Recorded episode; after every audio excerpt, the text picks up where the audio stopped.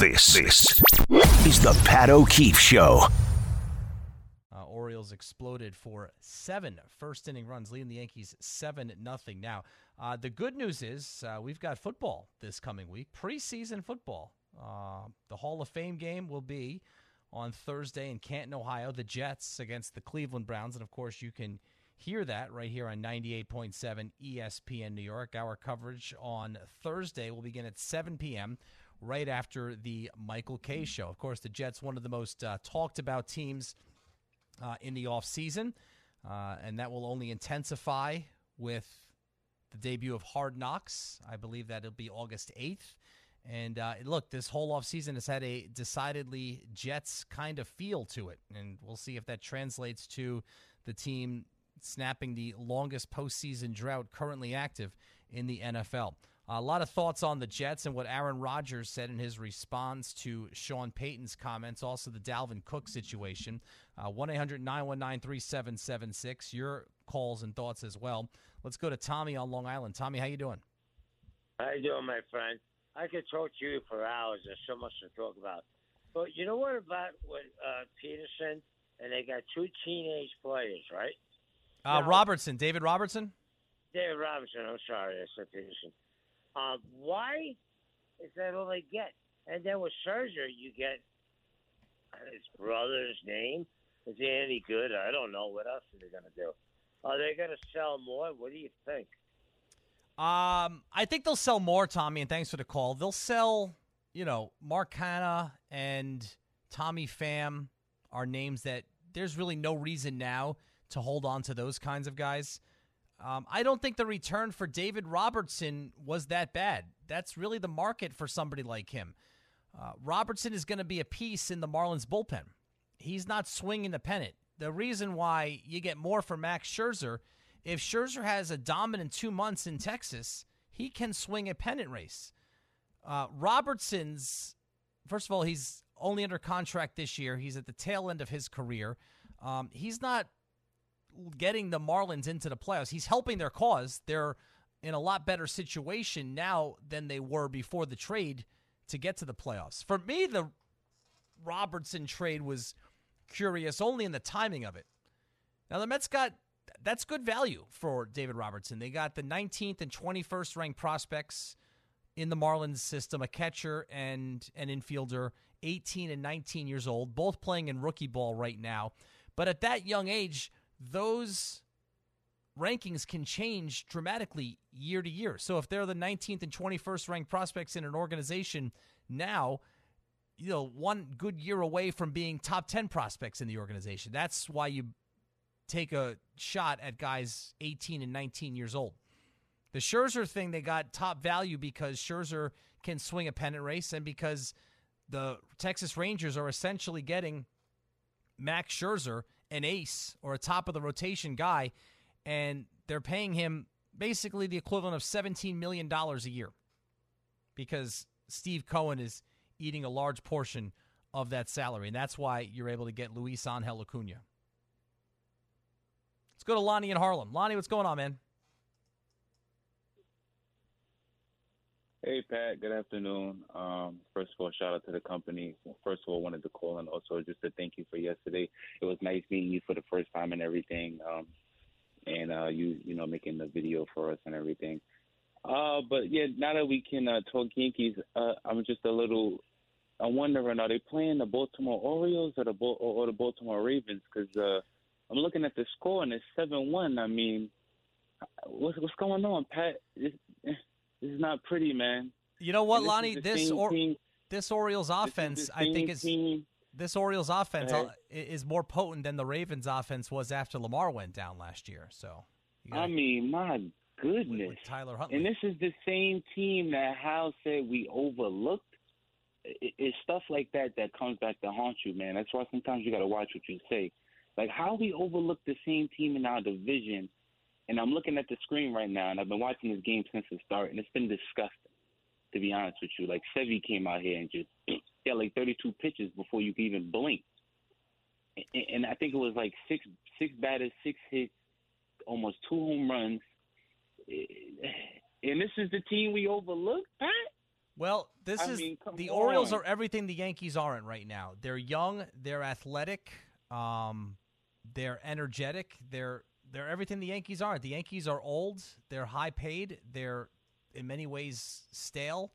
The, the, the Orioles are a polar opposite from the Yankees right now, and So that that's where the game is. exactly why. That's exactly why it's shocking to me that he said we overlooked them, and I hope he ain't overlooking them now. Him and Cashman better be bird's eye view some because this is it's stuff like that. Like I said during that whole interview when he said that, like that kind of rubbed me the wrong way. And then you know when you're watching games like this, this is like this is an important game. First of all, and Judge is not in. That's one. And then we out here getting smoked in the first inning because Sevy, I, I don't know, you know, he might be toast, Pat, but I don't know. And, Well, that's on- Jake that's on Sevy, Lonnie. Jake- That, Yeah, that that's on yeah, seven. you're It's- right. It's, it's seven one. It, it was good seeing you yesterday too, and, and thanks for the call. Um, yeah, I was out at the uh, the Mark Sasso uh, celebrity golf uh, golf excuse me, softball game, Don LaGreca's um, charity softball game um, out in Hawthorne, New Jersey yesterday. Uh, saw Lonnie, saw a lot of our great listeners out there who came out to support a great cause. Don, it was my first time playing in it, so I was thankful for uh, Don inviting me. I didn't embarrass myself. I didn't exactly, uh, you know, light the scoreboard on fire either. Uh, 0 for 2 with a uh, sharp ground out to short and a deep fly out to left. And I, I handled both of my chances uh, in center field that I got. So, like I said, didn't embarrass myself. Don, um, and I'm sure he'll talk about this on his show on uh, Monday on the Michael Kay show. But uh, the day ended on a high note because Don LaGreca uh, hit a walk off or a game ending three run home run over the fence onto the roof of the clubhouse uh, beyond the field uh, at, at Wag Field in Hawthorne, New Jersey. Uh, and the place went crazy. So it was a great event. Uh, it was great to see all the listeners and the fans that were out there to support a great cause and uh, have some fun with the likes of Don. Dan Grossa was out there. Anita Marks was out there uh, Marty Lyons and Greg Buttle, Ken Danico. So totally a lot of fun. Brought my dad out there. Um, he uh, snuck away from me and took a selfie with Marty Lyons, which didn't surprise me at all. So it was it was a good day all around uh, at the Sasso softball game. Speaking of the Jets, uh, we'll we'll transition to them for a second here, for more than a second. Uh, first and foremost, we'll get to the Aaron Rodgers, Sean Payton thing and the aftermath of that and where that stands right now. Um, you know, still waiting on Dalvin Cook and the decision uh, as far as uh, whether or not he fits into the Jets' backfields. And I had some thoughts on this on Friday night when I was hosting ESPN New York tonight and how it makes a lot of sense. The Jets are clearly a win now team. As soon as they traded for Aaron Rodgers, they became a win now team. And if you're this close, right, you've already done all like the heavy lifting. Rodgers was the heavy lifting. Being good enough to attract a guy like Rodgers. And they accomplished that last year. Even though the end of the season was disappointing, they showed enough to a guy like Rodgers where he could look at this thing, and rightfully so, and realize that he could be the missing piece to take you over the top. So that was the hard part, accomplishing that. And it's been a long time since the Jets were able to accomplish that. Think about all of the swings and misses at quarterbacks, whether through the draft or through free agency. I mean, I remember one particular offseason where the consensus was that the Jets should go out and sign Kirk Cousins, and he ended up in Minnesota. So then the Jets had to settle for Ryan Fitzpatrick, and they had to try to do it through the draft. And uh, they obviously swung and missed with Zach Wilson, and they swung and missed before that with Sam Darnold. And um, despite all of that, to draft well enough elsewhere last year to become an attractive destination for Aaron Rodgers says a lot. So if you're going to get to that point, why don't you try to see it all the way through and improve yourself as much as you can? The running back depth chart right now is led by Breece Hall, who was really good last year in less than half a season and then suffered a season ending ACL injury. We don't know when he's going to be available. Will it be week one? Will it be week four? And even if it is week one, is he going to be 100%? And even if he is 100%, do we still know that Breece Hall is a top flight running back? We do know that Dalvin Cook, especially the last four years when he's been healthy, and I think he's missed only seven out of 65 games over the last four years. His first two years in the league, Dalvin Cook had trouble staying on the field. His last four, He played 58 of 65 games, is one of the best running backs in football, and for this year anyway, still in the prime of his career at 28 years old. So Robert Saleh uh, spoke about Cook's visit to the New York Jets. He's a good young man, a very good young man. Didn't interact too much, but I mean, it seems like there, there's a lot of stuff going around, especially when it's open to the public. So, but it was, it was good to say hello. So, what does that entail today? Him showing up, taking a physical, and just meeting everybody. What happens? That, that's pretty much it. Call it a meet and greet. I don't know about recruiting. I think it's just more just to get a feel and make the best decision for your family. Did you try to sell him at all at some point today on why you think he would be good here? I'm sure he's got a lot of questions that he wants to ask, and uh, hopefully we get a chance to sit down and, and, I can answer any questions that he might have. So again, uh, we do have Jets football this week. The Hall of Fame game on Thursday night from Canton, Ohio. Jets and the Cleveland Browns. They'll play the extra preseason game this year.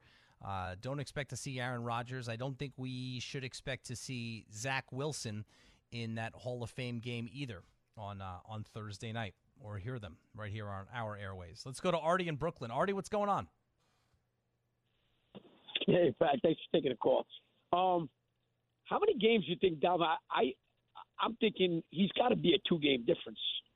He, I, I called and I said that I didn't think they were, you know, it's I, I I wouldn't make them a top playoff team right now, but if you get Cook in here, you definitely surpass um, teams like the Dolphins and uh, have a shot at the division. The closer. Um, what, what would you think is it? How many games would would Dalvin Cook make on on on the Jet team? You think? It's so hard to quantify that in football because there's so few games. He makes them a better team though, and if you if you have Dalvin right. Cook, there's there's still questions, even independent of the injury with Breece Hall. He was awesome last year, but I, I still would like to see more. So even if he was 100% healthy, there's still questions with Breece Hall. With Dalvin Cook, you know what you're getting. You're getting an established top level, top five, top six level running back in the NFL. So now you put yeah. that guy with a top five quarterback, with a guy who's on his way to becoming a top five. He's already a top 10 wide receiver in Garrett Wilson. Then you're pretty much set at every skill position on offense. And you and you hear that Rodgers like you know adjusted his contract. I'm not saying he gave up the money. I'm not, I'm not thinking he gave up gave up 35 million. But never, nevertheless, he made adjustments so the Jets could go for it, so they could make moves like Cook. It would be really disappointing if they don't get out, if they get outbid, or if they didn't give them enough money. And and speaking of, is the Scherzer move? I, I don't know how you could have the richest owner in baseball and give up. I don't understand that. There, there was no, there's no reason for that. Look, I'm not saying they're a playoff team, but at least give them a chance. You go out there and you trade your best two guys for what? Some uh, uh two guys that are going to play in 2027 and uh, a shortstop second baseman that has seven home runs. I don't care about his last name. He is not Acuna, or else he wouldn't have. They, they wouldn't have traded him. I mean, I don't know what your take is, but I mean, I would be so frustrated as I giving up all that money for season tickets and stuff like that, and not seeing the team to fruition. I mean, it, it just to me, it just doesn't make any sense.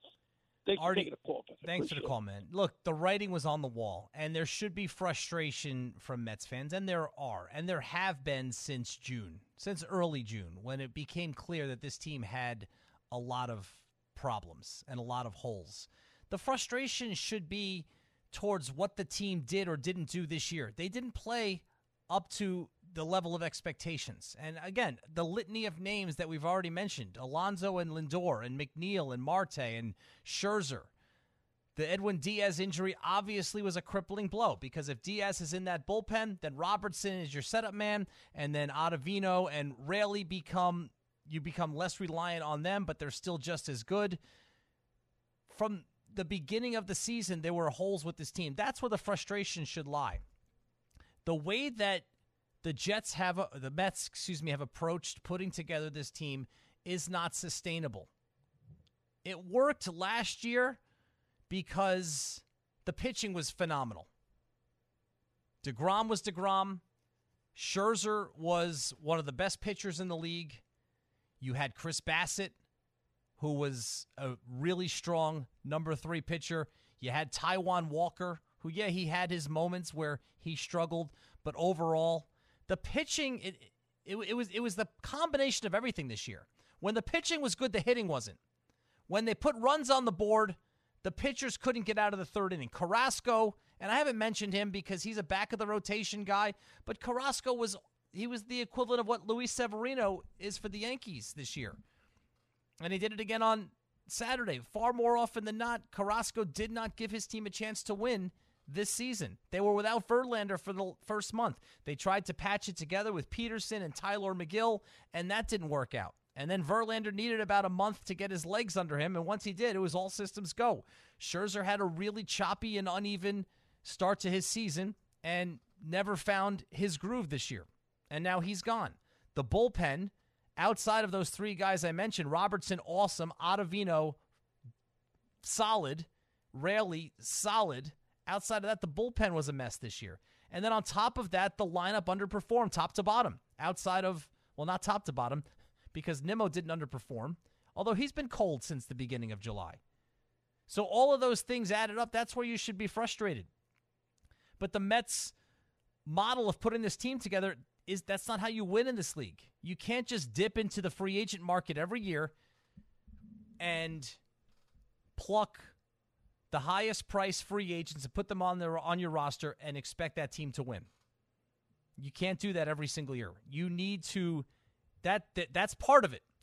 And the Mets will always have that luxury because of the owner's financial resources. The Mets will always have that luxury, but that can't be the only way you put together a team. So the prospects that they get, they're starting to fill up their farm system. And it's frustrating because if you're a Mets fan, you went from this time last year, you're one of the favorites to win the World Series. And now it's like you're taking a step back. All right. We'll take a break here on 98.7 ESPN New York. This, this is the Pat O'Keefe Show. In the first inning, the the bright spot, or I guess the bright side, not a bright spot, the bright side. Luis Severino actually got him through three when he gives up six runs before recording an out. You figure he's not long for the game, and you're going to need to dip into your bullpen for eight or nine innings. Severino has at least given the Yankees three innings, and he's at 64 pitches. So I would expect them to continue running him out. Remember, the Yankees have the Rays coming in starting tomorrow for three games, and then four against the Houston Astros. Um, Jake Bauers homer to get the Yankees on the board in the top of the third inning. Aaron Boone did say before the game that Aaron Judge would be available to pinch hit. He is not playing today. Uh, with the score seven to one right now, it doesn't look likely that there would be a position where the Yankees would need Aaron Judge to pinch hit. Um, so the Sean Payton story continues now, um, where in an article that was released last week, uh, he made comments torching, first of all, the former head coach of the Denver Broncos, Nathaniel Hackett, now the Jets offensive coordinator. And then he went off on a tangent about the Jets themselves and how they're seeking out attention by bringing in a future Hall of Fame quarterback. I, I, my impression was they brought in that quarterback to try to win some more games, and attention does come with that, as Sean Payton should probably know because he did win his fair share of games in New Orleans. But it was very odd comments from Payton. You know, he has since tried to apologize. He has tried to blame it on the fact that he was wearing his Fox hat. Um, you may not even know that Payton spent one unremarkable year as a Fox studio analyst on their football pregame shows last year. Wasn't an overly compelling person there, which may have been part of the impetus to put him back on the sideline this season in Denver. But the big thing for Aaron Rodgers was Nathaniel Hackett. And look, when it became clear that the Jets were going to move on from Zach Wilson and that Rodgers' days in Green Bay might be numbered with the emergence of Jordan Love, and um, it had just about run its course there in Green Bay anyway. The Jets made the first move by bringing in Hackett as their offensive coordinator. And a big reason, probably the biggest reason, the biggest reason, was because Hackett had been the offensive coordinator with Rodgers in Green Bay before he got his shot as a head coach in Denver. And by the way, to parrot some of what Sean Payton said, it was a disastrous tenure for Hackett in Denver. That didn't even last a full season. But we all knew that. Everybody watching last NFL season knew that Hackett wasn't long for that job. He was fired before the end of the season. You could tell week one that he was, in many ways, in over his head with his shoddy clock management. And the fact that Russell Wilson um, is getting old, smaller quarterbacks do not age well. Um, this could very well have been the beginning of the end for Russell Wilson last year. Sean Payton has been brought in to try to combat exactly that. Payton has a lot of experience with smaller quarterbacks who did age very well in Drew Brees. But Rodgers, speaking on NFL Plus, took umbrage with Sean Payton's comments about Nathaniel Hackett. Those comments were very surprising for a coach to do that to another coach. My love for Hack goes deep. You know, we had some great years together in Green Bay, kept in touch. Love him and his family. He's an incredible family man, incredible dad. And on the field, you know, he's arguably my favorite coach I've ever had in the NFL. Just his approach to it, how he makes it fun, how he cares about the guys, just how he goes about his business with respect, with leadership, with honesty, with integrity. And it made me feel bad that someone who's accomplished a lot in the league is that insecure that they have to take another man down to set themselves up for some sort of easy fall if it doesn't go well for that team this year. Thought it was way out of line and inappropriate, and I think he needs to keep uh, my coach's names out of his mouth. That's the best part. and keep my coach's names out of his mouth. Who is he? Will Smith. Um, that's great. You know, Rodgers has his guys back. And the whole Payton thing is just bizarre. I mean, it's great. It's been fun to talk about for a week. You know, you got to be careful when you do this and you host shows because you know you can't talk out of both sides of your mouth even though a lot of us do talk out of both sides of our mouth. When you have to talk for three straight hours you tend to do that once in a while. But you want people to say things that are controversial or compelling things that you can discuss things that you can dissect. And sean payton certainly did that in this case.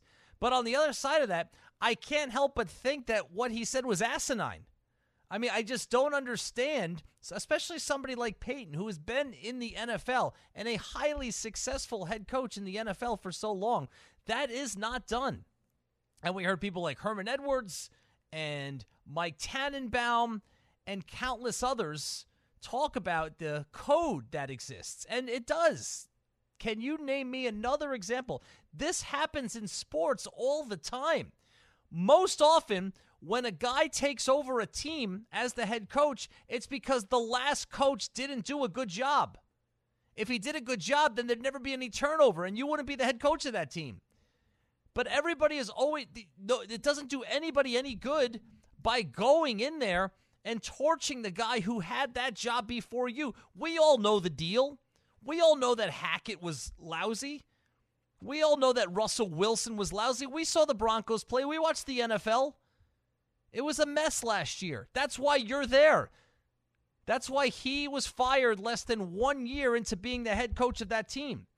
So to draw attention to it is just bizarre. On the other hand, I'm kind of glad that he did because it's fun to talk about, right? But let's also examine Sean Payton a little bit and how this might work in Denver. And again, the Jets face the Broncos in week five, and Robert Saleh has already said his piece on this about Sean Payton. Took the high road, as Saleh often does, but you could also tell that there was a tone in his voice that he wasn't happy about it. And why should he? Not just talking about Nathaniel Hackett, but from Saleh's perspective, dragging the Jets as a franchise into it, to me, serves absolutely no purpose. But Sean Payton, in the, after the 2009 season, led the New Orleans Saints to the Super Bowl 44 championship. In his final 11 seasons, Sean Payton has won five playoff games. He won five playoff games in his last 11 seasons in New Orleans. So during that time, if you want to look at it another way, since he won the Super Bowl after the 2009 season, since he won that Super Bowl, Sean Payton has won one more playoff game than Tom Coughlin has won. And Tom Coughlin hasn't coached in the NFL since 2015. So it's not like this is Bill Belichick. This is not an all time great coach coming to a new situation and it's a foregone conclusion that he's going to turn things around. And what he's done is he's just kind of shined this spotlight even brighter on himself by being a jerk. So, any slip ups by Payton or his team, the first time that there's shoddy clock management from the Broncos sideline, people are going to be all over this.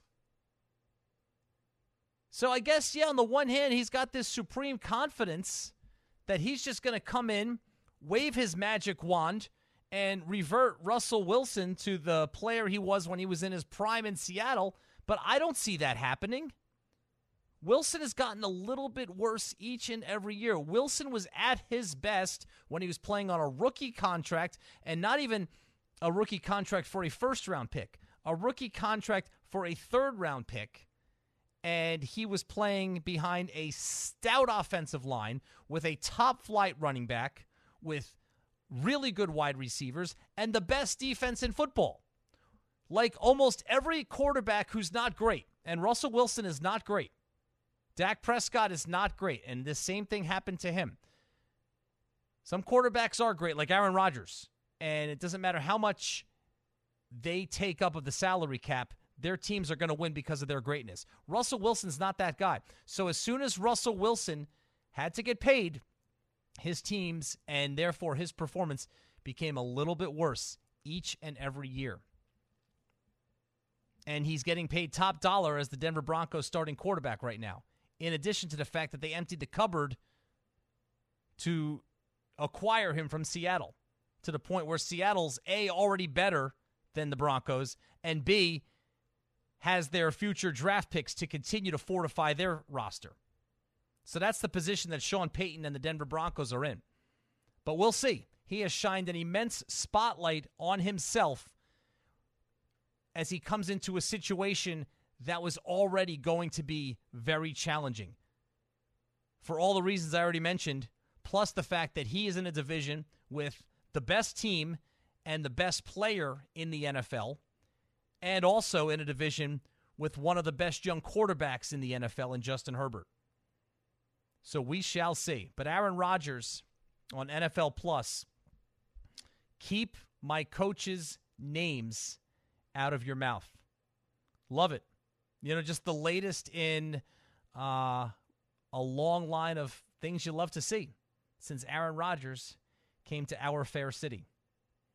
We'll update you on the Yanks and uh, some other thoughts as we continue on 98.7 ESPN New York.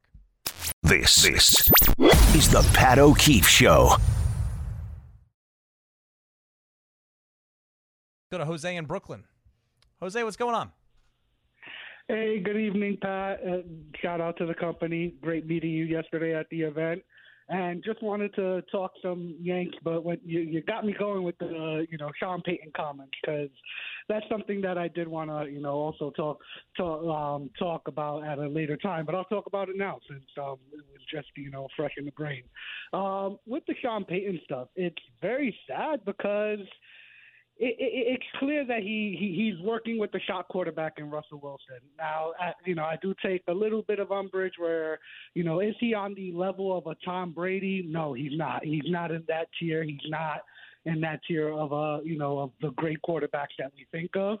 But I do think that you know where it got a little bit disrespectful was where his own teammates from the Legion of Boom tried to make him sound like he was Trent Dilfer and that they could have, you know, had any other quarterback, you know, play in that position and win those games. When I I've seen enough of Russell Wilson. I agree with that. He was better to, than that. To, yes. Know, I agree. Yeah, so that's kind of where that that's kind of where you know I just wanted to get that out in the open. But I I do think that this was just a desperate ploy because you know Russell Wilson, his personality type and everything, it looks like he's definitely you know got some confident shot. And if I don't uh, and if people remember that game that he took that hard hit to the ground that was something that was just very disturbing and you know so i do hope for him but to my yankee point to make it real quick i don't think this team is going to get better with Judge, they're kind of playing themselves, and I, and at this point, I'm starting to think that this is more to just try to keep the hope alive, to pretty much keep the the, the ticket sales to go into September because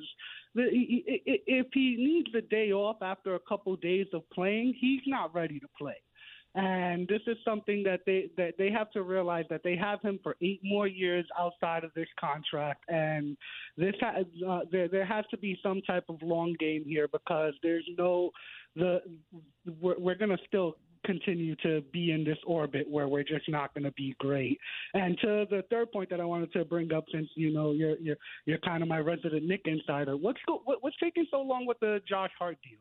Like I thought the move for Obi Toppin was to clear up cap space to you know give them this maneuverability, and this hasn't gotten done yet. I think that this should be you know official at least before the season. So just hey, wanted to hear your thoughts on that, Pat. Thanks, Jose. Good meeting you yesterday too, and um, thanks for the call. I think um, they they have time to do that. This is always the dead period for uh, for the NBA. You know, it's uh, the draft is obviously right after the finals and then free agency starts like a week after the NBA draft, and that's hot and heavy for like two weeks.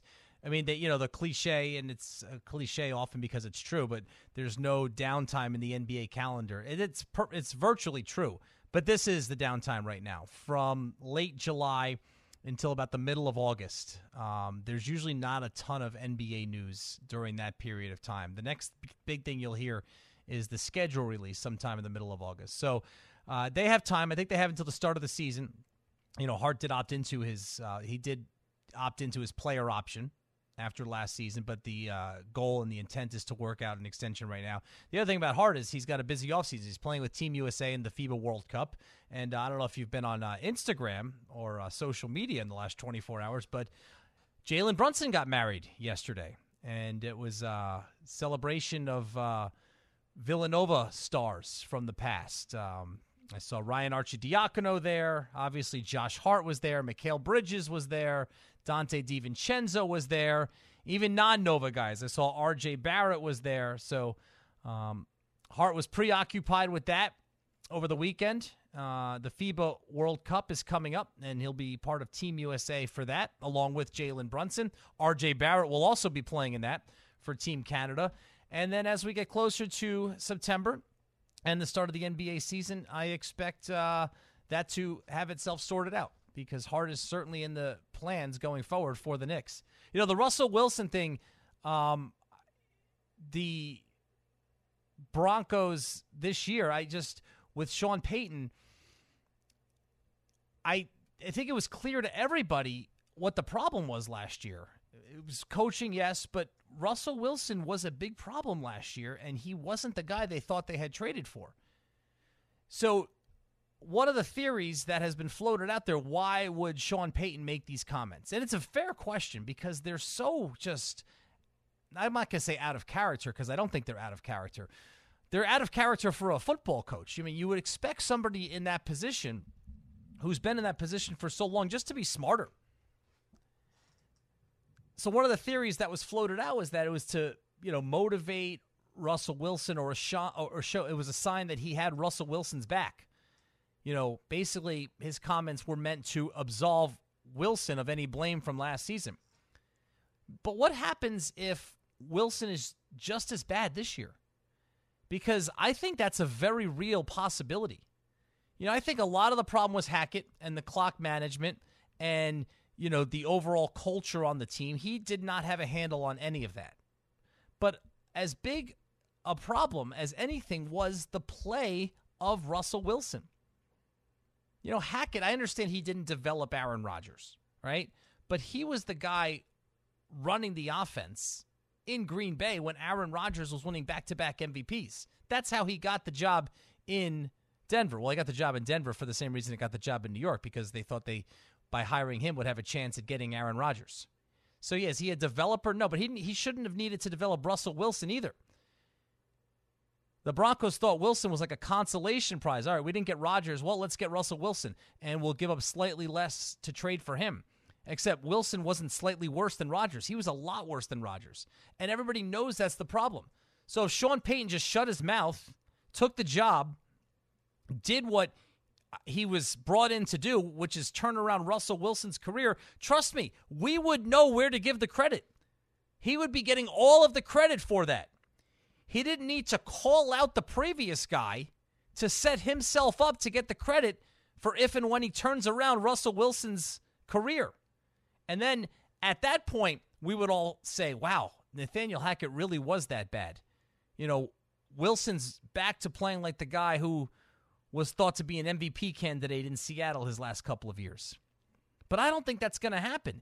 And if that doesn't happen, well, then what for Sean Payton? Who's he going to blame then? What if Denver goes 5 and 12 this year or 6 and 11? They're in a tough division. Chargers, Chiefs, right off the bat. Okay, that's four games right there. Two top six quarterbacks in your own division, including the best team and player in the NFL. It is an uphill climb for that team. So if it doesn't work out, well, then how much do we blame Hackett? Then do we say, well, maybe it's just the players, maybe it's just the quarterback? He really did sign and shine an unnecessary spotlight on himself which was very odd. I'll have some closing thoughts on the Yankees and uh, and the Mets in the post Max Scherzer era when we come back here on 98.7.